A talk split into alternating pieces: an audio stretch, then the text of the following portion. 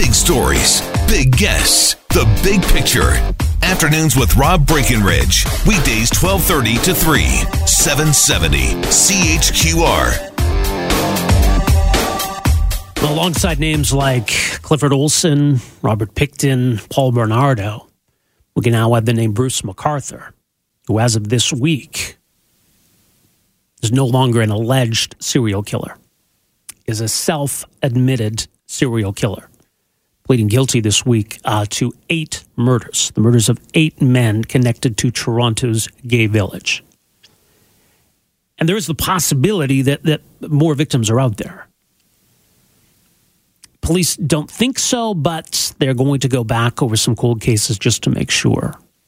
There was a really interesting comment this week uh, from the woman whose property is where police found, I believe, seven of the victims. Bruce McArthur had done some uh, landscaping work in, in the neighborhood. And this woman had, had seen him many times, spoken with him many times. And as she said, there were it was almost like there were two Bruce McArthurs, Bruce A and Bruce B. And Bruce A was the one that she saw and talked to and felt like she knew. And obviously, Bruce B was uh, this horrific monster, this murderer. And it seems like a contrast. Maybe a lot of us think that, you know, if a serial killer were living next door to me, I would know. These people uh, are going to stand out like they're all a bunch of, you know, Hannibal Lecters. So the fact that they can, you know, present this this face, that they can live amongst us, that they can hide in plain sight. I mean, it's it's it's frightening. It's disturbing. And I suppose it only fuels uh, our fascination with serial killers, and, and, certainly there is a societal fascination with these these figures. Uh, someone who's written a lot about this certainly has a lot of expertise in this area. I wanted to bring into the conversation uh, Joo Young Lee, uh, Lee is an associate professor of sociology at the University of Toronto, also with the Center for the Study of U.S., uh, the Munk School of Global Affairs. Dr. Lee, thank you so much for joining us here. Welcome to the program. Thanks for having me. I mean, should we be surprised um, in that description of Bruce McArthur, somebody who, who leads that double life uh, and can to appear uh, very normal? Not really, uh, in large part because serial killers, one thing we know about them is that they are chameleons. They are very good at putting on a front to fool their loved ones, family members, friends, coworkers into buying into this idea of, you know, that they're outward sort of ordinary person. Um, but, you know, many different serial killers across time have uh, have done this uh, while concealing this dark fantasy life that they that they um, keep under wraps. You know, people might recall that Ted Bundy, one of the most notorious serial killers in U.S. history, was a budding law school student, um, was involved in state level politics in the state of Washington for a period of time before he uh, was discovered to be a serial killer. So uh, the fact that he had people fooled is not necessarily that surprising to me. These are psychopaths then, high functioning psychopaths. A lot of them are, yeah. Although there isn't a perfect correlation. Um, there are certainly psychopaths who are not serial killers, uh, but a lot of sure. serial killers are psychopaths. But not all, though. No, not all. So that that seems interesting because maybe to to to the layman it seems like uh, an explanation, right? Oh, okay, I see. They're psychopaths. That explains it. But that that's a simplistic way of looking at it, I suspect. Yeah, definitely. I mean, one of the things that we're starting to kind of figure out in the, the interdisciplinary world of work on serial killers is that uh, there are a mixture of different kinds of traits, experiences that contribute to the making of a serial killer. Uh, we don't have that formula down pat. It's not foolproof at this point, uh, but we do have some general observations. One of which is that a person who has antisocial personality disorder, which is the, I guess, clinical way of describing psychopathy, or it's a, it's a proxy. Um, a lot of times, you know, the thing that determines if a person is going to become violent, uh, you know, in their lives is if they've experienced some kind of trauma, you know, emotional, physical trauma in their childhood, in their adolescence. Uh, that seems to be one of the things, the key things that kind of ties together lots of different stories of serial killers. But, you know, aside from broad strokes, we really don't have the, the, the, the real formula down pat. We see these serial killers are trying not to get caught, and there's no notoriety that comes from not being caught. But is there at some level, do they want that notoriety? Do, do serial killers inspire other serial killers to some extent? To some extent, um, although it would be it would be tough to generalize that as a as a shared characteristic of serial killers. Some, you know, certainly revel in the spotlight. Others, um, you know, never get caught and and don't want to get caught.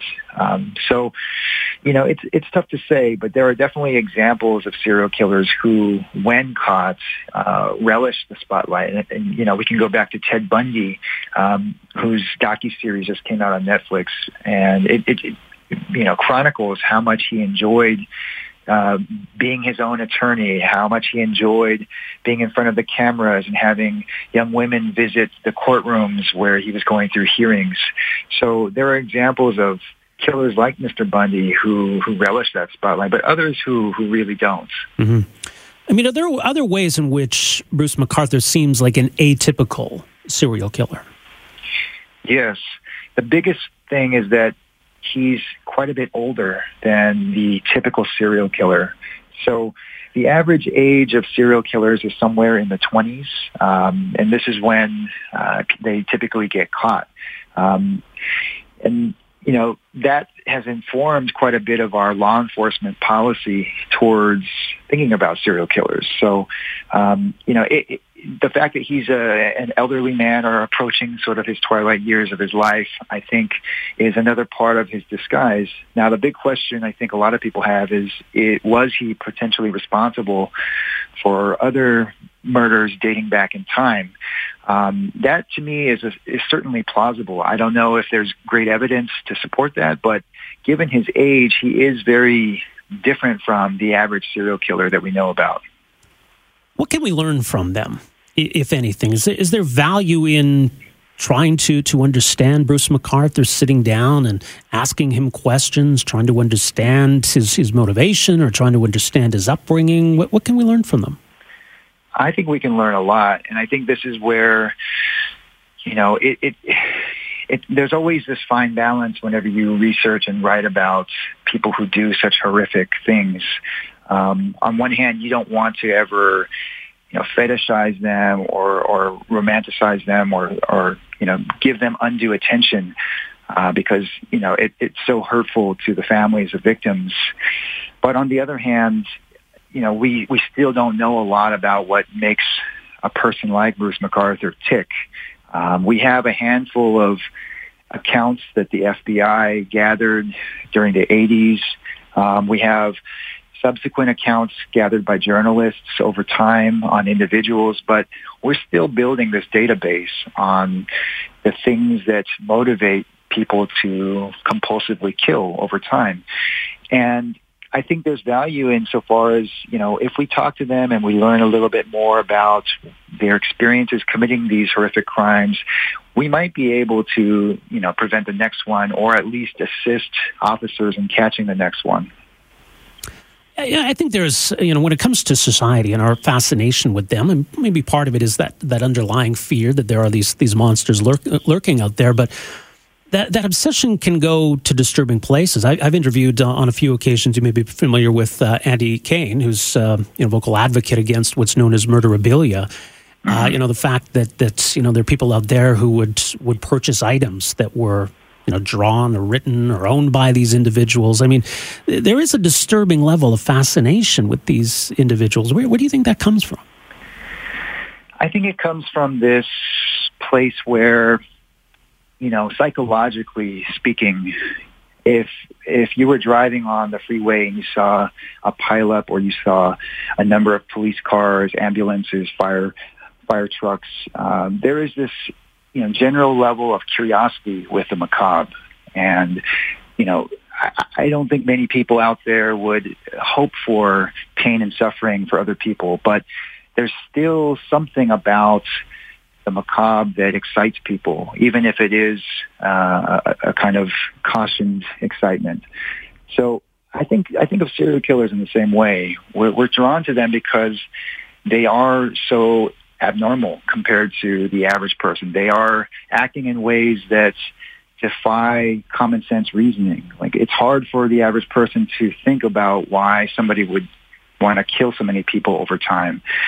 Um, and so I think I think there's there's quite a bit of that, and I also think we live in this moment where true crime is you know part of the news cycle, yeah. it's part of the entertainment we consume, it's everywhere. So this is just another real life example of that. Do you distinguish, by the way, between say serial killers in, in one category and you know, mass murderers, like for example, you know the mass shootings we, we've seen in the U.S., or you know, that category of you know mob hitmen, people who have committed many murders uh, over the years, you know, working for organized crime. Are, are, those different categories, or do they overlap in a lot of ways? Uh, they're definitely different categories. The interesting thing is that the FBI, whose definition is kind of the standardized one that people use, it doesn't make those kinds of fine grade distinctions. For many years, the, the conversation has been, how do we define serial killing? Uh, for a while, it was three or more killings over time with a cooling off period in between. Um, then it was revised to two or more over time with a cooling off period. And the, the idea to come up with this definition was to distinguish people who go out and plan a kill and then there's this break period uh, versus the mass murderer who is committing uh, multiple murders, but it's all within one event. Um, so those are the kind of official distinctions, but you know, anybody can tell you that if we're only looking at two or more kills over time with a cooling off period, that's a very wide net that also I- includes people like gang members or mob hitmen. Um, it includes somebody who who might, uh, you know, get in arguments and, and kill people in different occasions across their lives. So those kinds of murders and those kinds of criminals are very different than the person who's compulsively killing um, certain kinds of people over time. Right. That's interesting. Someone like Bruce McArthur might not be the kind of person because you know, he gets in an argument and he's going to kill somebody in rage. Or maybe he's right. capable of it, but it's it seems like a different kind of where it's much more methodical and there's there's another reason or, or motivation for it. Exactly. Yes, and that that that's the thing that also distinguishes you know serial killing from you know the person who gets in an argument at a bar you know, when they're 19 and shoots somebody and kills them, and then the same thing happens like 20 years later, and you know, th- those are very different kinds of of situations. Yeah, indeed. Well, we'll leave it there. Uh, Dr. Lee Moore, to your website, JooYoungKimLee.com. Really appreciate your insight. Thanks so much for joining us here. Thank you for having me. All right, take care. Uh, that is uh, Joo Young Lee, uh, Associate Professor of Sociology at the University of Toronto, uh, someone who specializes in this field, even teaches a course uh, on serial killers. So his thoughts on who these people are and why society is so fascinated with them. A very interesting thoughts. Afternoons with Rob Breckenridge, starting at 1230 on News Talk 770 Calgary.